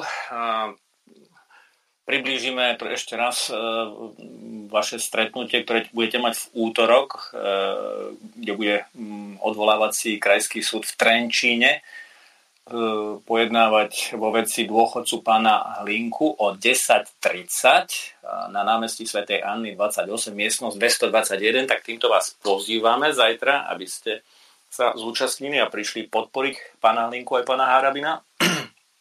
A chcel som sa spýtať, pán Harabin, mm, ako je to možné, že ste jediný sudca, ktorému to vadí? Kde sú ostatné naše elity? Naše elity právne, naše elity medicínske, naše elity ekonomické, eh, bankový sektor a podobne.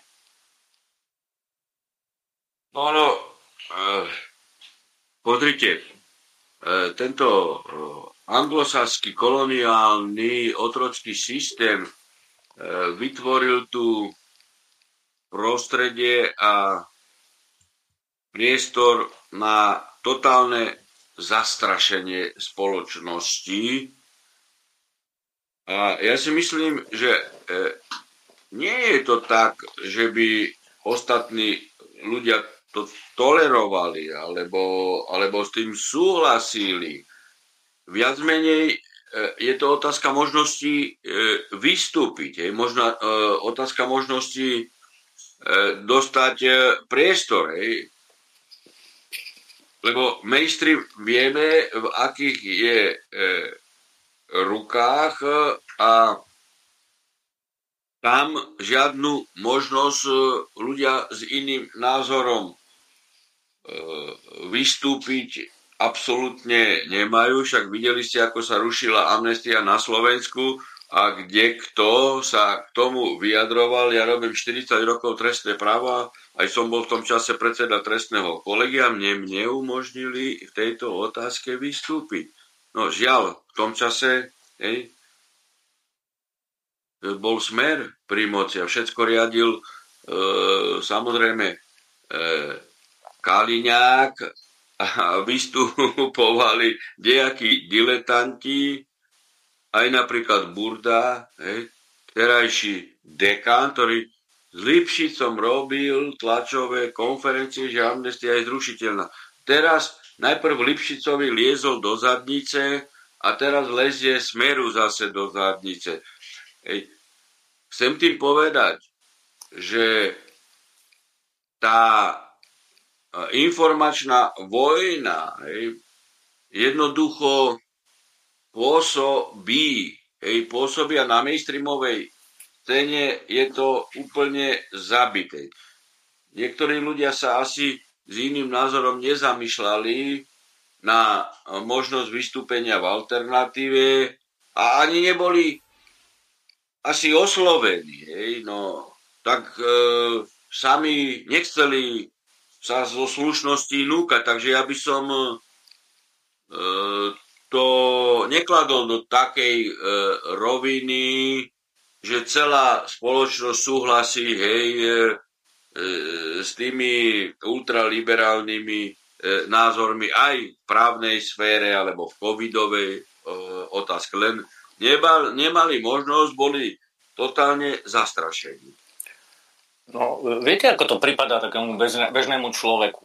Hlavne v oblasti toho práva. Aj vy tvrdíte, že fungujeme v Len však napríklad doktorka Pirošiková, doktorka Krajníková však sa postavili hej, proti tým covidovým e, opatreniam. Doktor Vájs a tak ďalej. Takže ako nebolo to také, že by e, No, sme boli ono to, bezbranní. ono to Je pravda, že som bol človek- v tomto smere prvý, hej, že som ešte v apríli urobil analýzu, až potom sa pripojil, ale, ale pripojili sa, ja si myslím, že uh, adekvátne a náčas.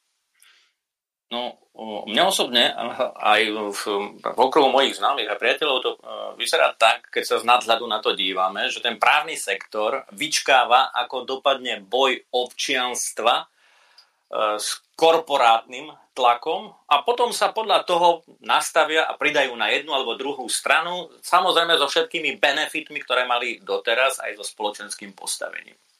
Tak toto vyzerá.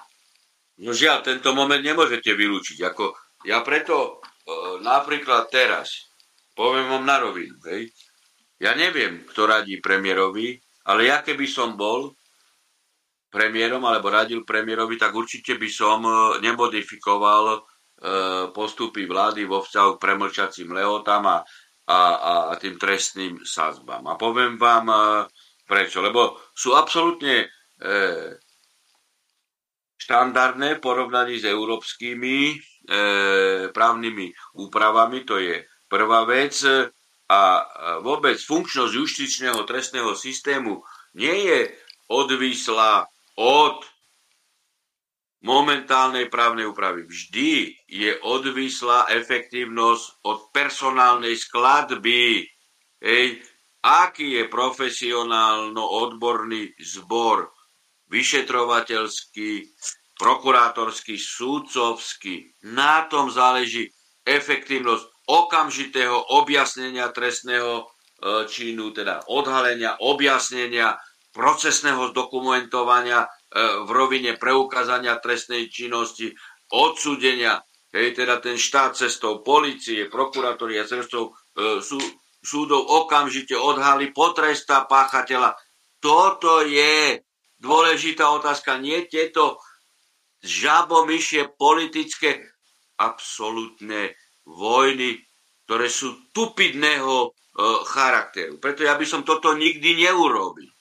Lebo toto bolo správne. Ja som nebol autor týchto novel, ale som ich posudzoval ako trestný sudca vyše 40 ročný, ako správne a potrebné pre slovenskú právnu úpravu a slovenský právny systém a efektívnosť e, nastupovania e, e, rýchlej právnej zodpovednosti páchateľov. Ale keď vláda urobí ústup pred e, mimovládkami, no aký to je signál? 38 tam skáču a vláda ustúpi od e, toho, čo bola povinná. Ale to je signál potom aj pre, pre koho? Pre všetkých sudcov, prokurátorov. No tak my nebudeme uplatňovať zákon, my nebudeme uplatňovať spravodlivosť, my nebudeme uplatňovať nástup trestnoprávnej zodpovednosti, lebo 38 ška- skáču pred úradom okresného súdu alebo pred uh, uh, úradom okresnej prokuratúry a tých 38 zaplatia mimovládkari a Sorošovci. Veď to je ústup od nástupu právneho štátu. Toto mňa skutočne zarmucuje. Veď to je... No, ja som vám povedal už. Ešte teda- Ja bol premiérom, alebo radil premiérovi, tak takúto tupinu by som mu nikdy neodporúčil.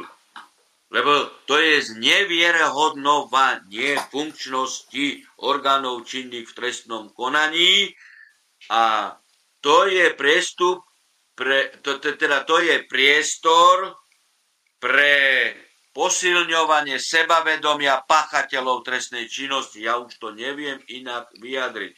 A v tejto spojitosti e, som prekvapený slabosťou alebo malou razantnosťou odkomunikovania týchto problémov spoločnosti. Aby toto vysvetlili ľuďom. A toto tu absentuje na strane momentálnych držiteľov exekutívnej moci. No a preto sa pýtam, budete sa mať o koho oprieť, keď sa stanete prezidentom, čo vám zo srdca prajem? Budete sa mať o koho oprieť, keď sa pustíte do čistenia Augiašovho chlieva? Máte okolie ľudí, s ktorými to dokážete? Ja- Alebo zostanete takto. sám?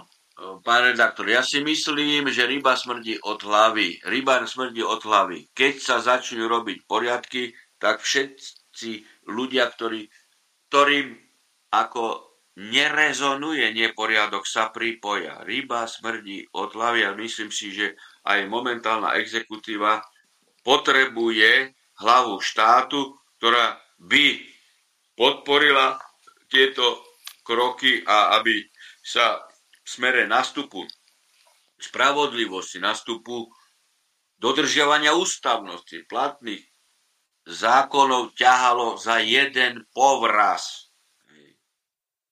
Myslím to skutočne úprimne a dá sa to. Nepochybujem ani na sekundu, že by sa to nedalo. Gáška, asi si chcela niečo? Áno, e, páni, ak dovolíte, oddychnime si ešte na chvíľočku a ponúknime našim poslucháčom tretiu pesničku od, od Ondreja Ďuricu. Vstávaj, vstávaj, slovenský volič. Počúvaj Ondreja Ďuricu. No ja by som to ešte doplnil. Vstávaj, štát nám niekto ukradol.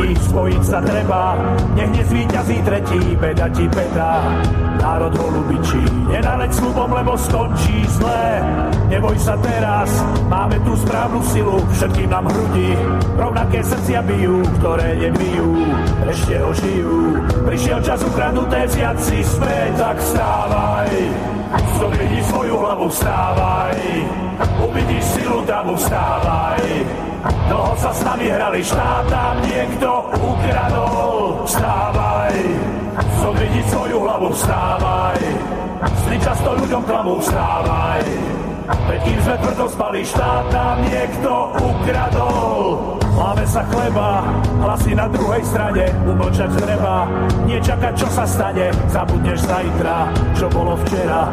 Dnes je pre nás správny čas, za naše deti, za všetko, čo má cenu, obetuj seba, telo aj dušu celú, sloboda braček, nepadá z neba, bráňme svoje, kým je čas, tak vstávaj, zodvihni svoju hlavu, vstávaj, uvidíš silu, tam vstávaj, Dlho sa s nami hrali štát, nám niekto ukradol. Vstávaj, zodvihni svoju hlavu, vstávaj.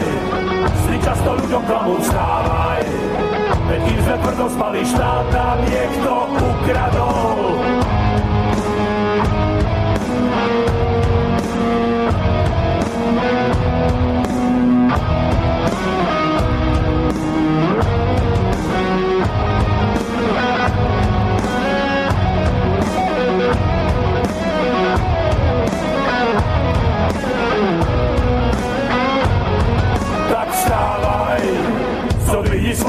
Vstávaj. Uvidíš silu davu, vstávaj. Dlho sa s nami hrali štát, nám niekto ukradol. Vstávaj, zodvihni svoju hlavu, vstávaj. Sny často ľuďom klamú, vstávaj. Veď kým sme tvrdo spali, štát nám niekto ukradol. Vstávaj, zodvihni svoju hlavu, vstávaj. Uvidíš silu davu, vstávaj. Sa s nami hrali, štát nám niekto ukradol. Vstávaj, zodvihni svoju hlavu, vstávaj. Sny často ľuďom klamú, vstávaj. Veď kým sme tvrdo spali, štát nám niekto ukradol. Tak vstávaj.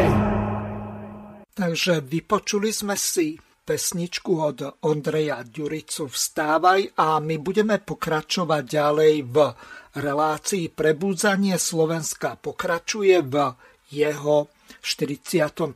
pokračovaní. Témou dnešnej relácie je boj o prezidentské kreslo. Pre tých, ktorí prišli až teraz k príjimačom alebo na našu web stránku Slobodného vysielača pripomínam, že táto relácia je zo záznamu, tak nie je možné sa dovolať. Pokiaľ budete mať nejaké otázky na pána doktora Harabina, tak môžete využiť známu e-mailovú adresu studio.bb.juh zavináč gmail.com Využite výlučne gmailovú adresu a ja vám tieto vaše otázky pánovi Harabinovi e, prepošlem. Odovzdávam teraz slovo Joškovi Filovi. Tak máme posledných 21 minút a mám tu jeden taký vstup, ktorý som zažil osobne. Prečítam takú krátku mailovú komunikáciu a vlastne sa dozviete, o čo vlastne šlo a mm, veľmi by ma zaujímal váš názor, pretože toto, čo sa stalo mne, sa určite stáva aj ďalším občanom na Slovensku. Spomínali sme tu liberálne sily v politickej sfére stretávame sa samozrejme s týmito liberálnymi silami aj v, v podnikateľskej. Takže e, čítam e, mail, ktorý som e, zaslal firme. Prajem pekný deň. Reagujem na milú skúsenosť sociálneho inžinieringu v jednej z vašich prevádzok na sídlisku KVP pod benzínkou Slovna 19.2.24 o 13.00.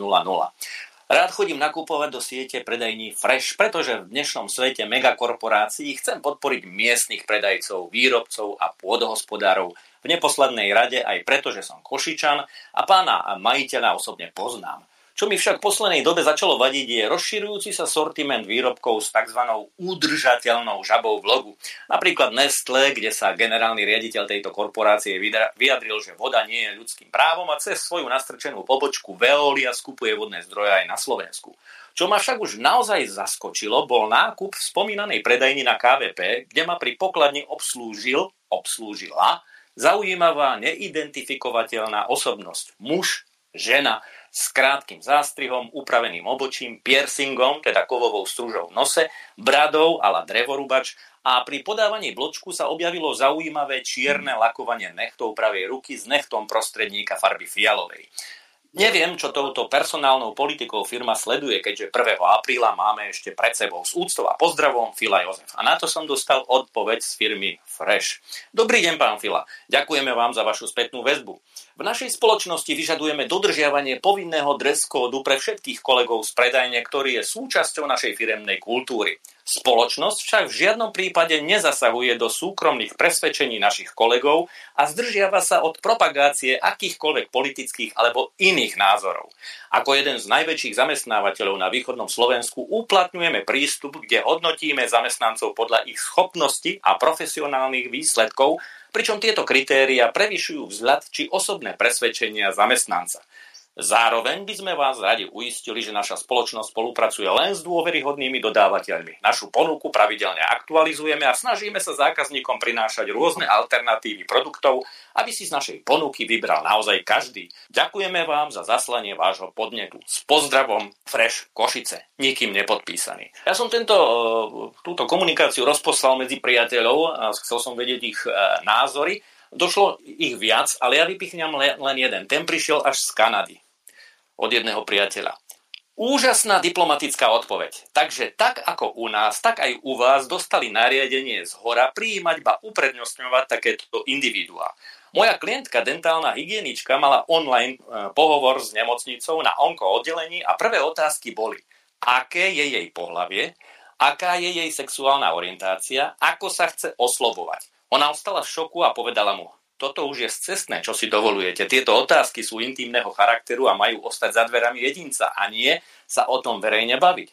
A už len pre zaujímavosť sa chcem opýtať, či máte nariadené uprednostňovať individuá s odlišnou orientáciou ako hetero. A on, že jej na to nemôže odpovedať a že si len robí svoju prácu a odpovedal presne takým spôsobom ako Fresh, že ich zaujíma hlavne profesia a prax. A ona, že veď sme sa ani nedostali k mojej profesii a praxi. Takže asi tak. Samozrejme, že sa jej už neozvali. A takéto individuá máme všade na každom kroku v Kanade. Myslím, že dostávajú zaplatené, keď príjmu takýchto ľudí, ako keď máš chránené dielne. Takže e, ako to teda je? Ako e, majú občania postupovať? Je to vlastne sloboda, tolerancia, je to humánne, e, ži a nechaj žiť, čo majú spraviť, aby sme neskončili ako v USA alebo v Kanade? Je to vlastne také plíživé podsúvanie korporátnych agent. Aký máte názor? Pani doktor, tak toto je, by som povedal, jedným z nástrojov globalistov na rozklad štátu. To je tá ich eh, LGBTI ideológia, Druhou formou je narkomania, treťou formou alebo nástrojom je znižovanie úrovne vzdelávania, čiže idiotizácia.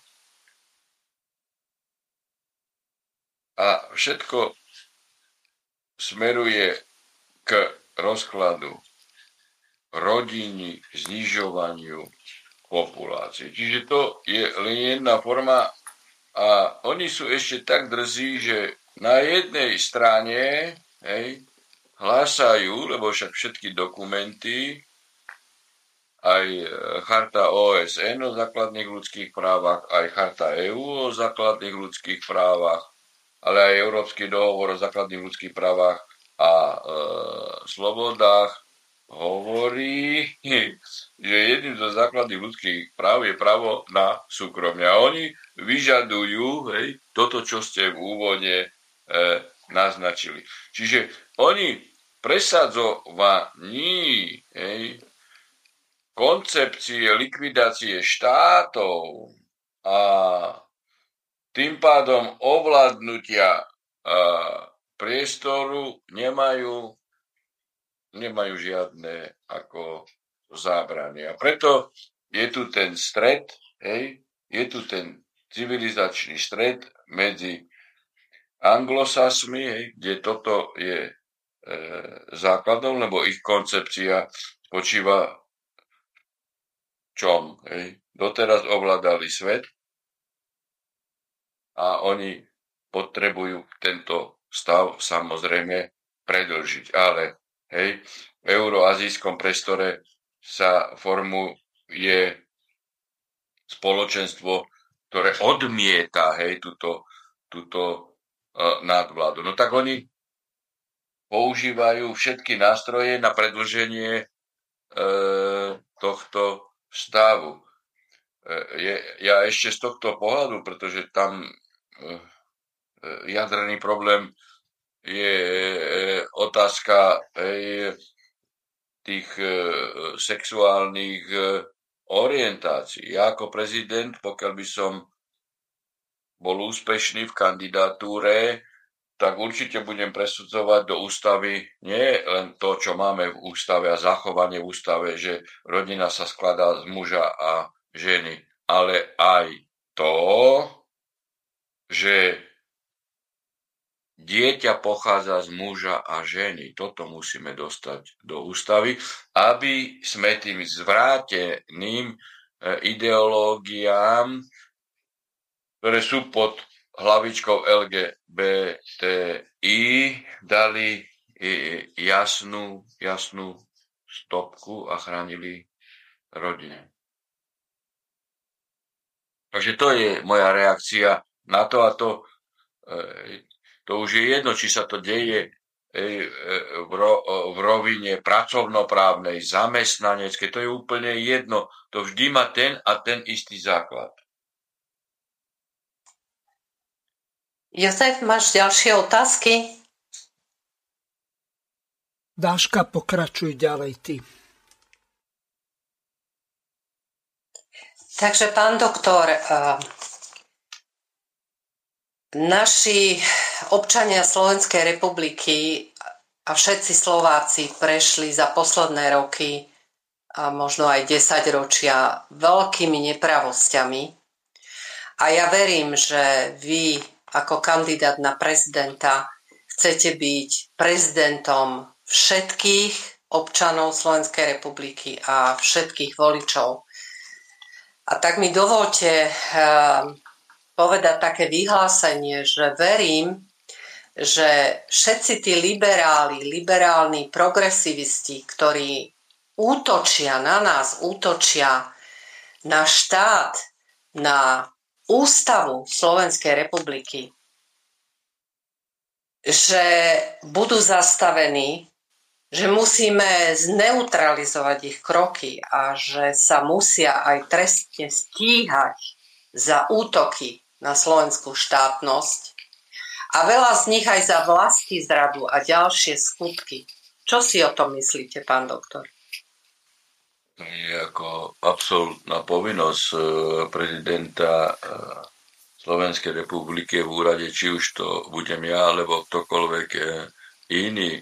Veď neuplatňovanie realizácie e, existujúceho platného právneho poriadku neuplatňovanie nástupu trestnoprávnej zodpovednosti za páchanie trestnej činnosti. Veď to je, to je prvý stupeň na rozklad štátu a, a na likvidáciu štátu. E, v tejto súvislosti treba povedať, ja sa pýtam, ako, ja nechcem ako útočiť na pana Korčoka. Ako skutočne nechcem, ale nemôžem, pani redaktorka, sa uh, neopýtať pana Žilinku, že či je generálnym prokurátorom Slovenskej republiky, alebo je e, generálnym picinom Európskej únie, keď pán Korčok povie, že chce zrušiť právo veta. Pani redaktorka, pani redaktorka, ešte raz. Veď to je priamom prenose spáchaný trestný čin vlasti zrady, lebo kto chce zrušiť štát, lebo zrušením práva veta znamená, že v rozpore s našou ústavou on ruší alebo chce rušiť štát. Tak je toto možné. A tento človek to povie verejne. Keby už pán Žilinka nevedel, ako realizovať nástup trestnoprávnej zodpovednosti, no tak mu poviem, že aspoň keď už by nechcel trestne stíhať priamo trestný čin vlasti zrady, tak môže žalovať minimálne pokus alebo prípravu trestného činu vlasti zrady, lebo on to verejne povedal, že chce zlikvidovať štát, čiže on sa pripravuje a trestná sádzba, pokiaľ ide o trestnú zodpovednosť, pri priamom spáchaní trestného činu alebo pri príprave na trestný čin vlasti zrady je rovnaká. Tu vidíte, že tu nefungujú základné funkcie štátu a tí reprezentanti, ktorí sú nositeľmi jednotlivých funkcií, zrádzajú štát. A preto pán kolega, myslím, Fila povedal, že ako tu treba vymiesť tento Augiašov chliev. Augiašov chliev, ktorý je celý personálnom korpuse nasmerovaný na likvidáciu štátu. Na likvidáciu štátu. Žiaľ. A toto my, Slováci, nemôžeme dopustiť. My, občania Slovenskej republiky vrátane, to nemôžeme dopustiť, lebo je to proti nám. Dokedy? Dokedy? Dokedy toto občania Slovenska budú tolerovať. Dokedy? Ale tá doba zúčtovania sa blíži. Vidíte, čo sa deje? Hej, pokiaľ ide o, o farmárske protesty. Toto nie sú polnohospodárske protesty. Toto sú protesty proti systému, ktorý je v Európskej únii, ktorý začal sankcie proti Rusku, ktoré Rusku vôbec neubližili. Ešte v rozpore s zmluvami o e, aj medzinárodným právom vôbec neubližujú a likvidujú ekonomiky členských štátov EÚ. Znižujú životnú úroveň občanov členských štátov EÚ, ženú ich do biedy, do biedy, do roviny chudoby. A tento proces je masívny. Čiže tieto zracovské judášské elity budú Európe skutočne v krátkom čase zmetené zo scény. A keď si oni myslia, že utečú, nebudú mať kde utiec. Lebo keď Trump vyhrá voľby v Amerike, tak Trump ich vydá na trestné stíhanie vlastných štátov. Ich výda nebudú môcť kde utiec. Joško Fila má ešte jednu otázku, tak do konca relácie už máme necelých 5 minút, takže Joško, nech sa páči. Poslucháč Martin z Popradu, ste pripravení zabezpečiť, že hlasy, ktoré získate tentokrát, už budú vypočuté? Som volič, ktorý neverí tomuto systému, v ktorom žijeme. Korporátokracii, tzv. parlamentnej demokracii. Pozrite, toto je otázka systémová, čo ste povedali, respektíve vyjadril posluchač v otázke. Nie je možné budovať sociálne spravodlivú spoločnosť, kde centrom záujmu spoločnosti nie je občan, ale centrom záujmu spoločnosti je zisk. To nie je možné. To je nečlovečenské. Čiže my konceptuálne musíme uvažovať nad zmenou systému. Tento systém, ktorý tu je kapitalistický, je založený na superkorupcii. Korupcia je nosným pilierom fungovania tejto spoločnosti, tejto tzv. demokracie. Čiže tu musia nastúpiť nové modely spoločnosti, ktoré budú pre ľudí. Veď pozrite, čo sa stalo. Zdravotná starostlivosť podľa ústavy je bezplatná. A dnes to doviedli nositelia tohto terajšieho systému k tomu, že keď nemá občan známeho lekára, už nedokáže si predpísať ani acilpirín, kde úroveň špičkovej vysokej školy nedosahuje, nedosahuje úroveň učňovskej školy s maturitou pred rokom 89. Keď učiteľ, ktorý vychováva budúcu generáciu, obrancov vlast, nositeľov spravodlivosti, nositeľov vedeckého pokroku, výskumu, je hnaný do pozície, čo ty chceš? Veď ty si, ty si zarob ináč, nie tým, že budeš vychovávať naše deti. Čiže vzdelanostná sebestačnosť, ekonomická sebestačnosť. My musíme ísť do roviny sebestačnosti vo všetkých sférach, pokiaľ je to možné. Finančná sebestačnosť, už nehovoria o štátnej e, suverenite. Toto nie je model spoločnosti, ktorý umožňuje žiť ľuďom človečensky. Toto je môj názor. Dáška, máš záverečné slovo, nech sa páči. Ďakujem pekne.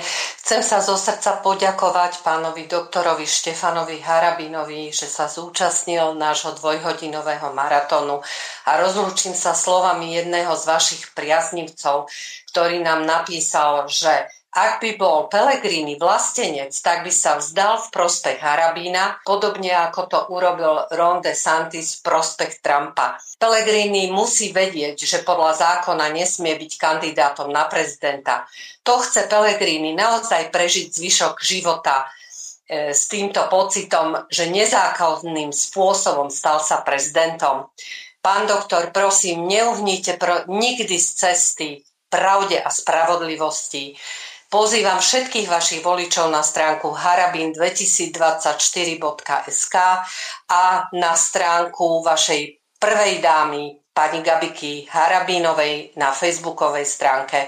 Tam sa dozviete aj o podujatiach, ktoré chystáme a na veľké finále v Žiline 21. marca pozývame všetkých. Veľa zdravia vám, pán doktor, ďakujem aj môjmu kolegovi, aj Mirkovi a tešíme sa Harabin na hrad, toľko na záver. Pekný večer. Pekný večer. Ďakujem za pozornosť. Takže prajem... Pekný večer, pán doktor. Veľa síl. Všetko dobré. Táto relácia vznikla za podpory dobrovoľných príspevkov našich poslucháčov. I ty sa k ním môžeš pridať. Viac informácií nájdeš na www.slobodnyvysielac.sk Ďakujeme.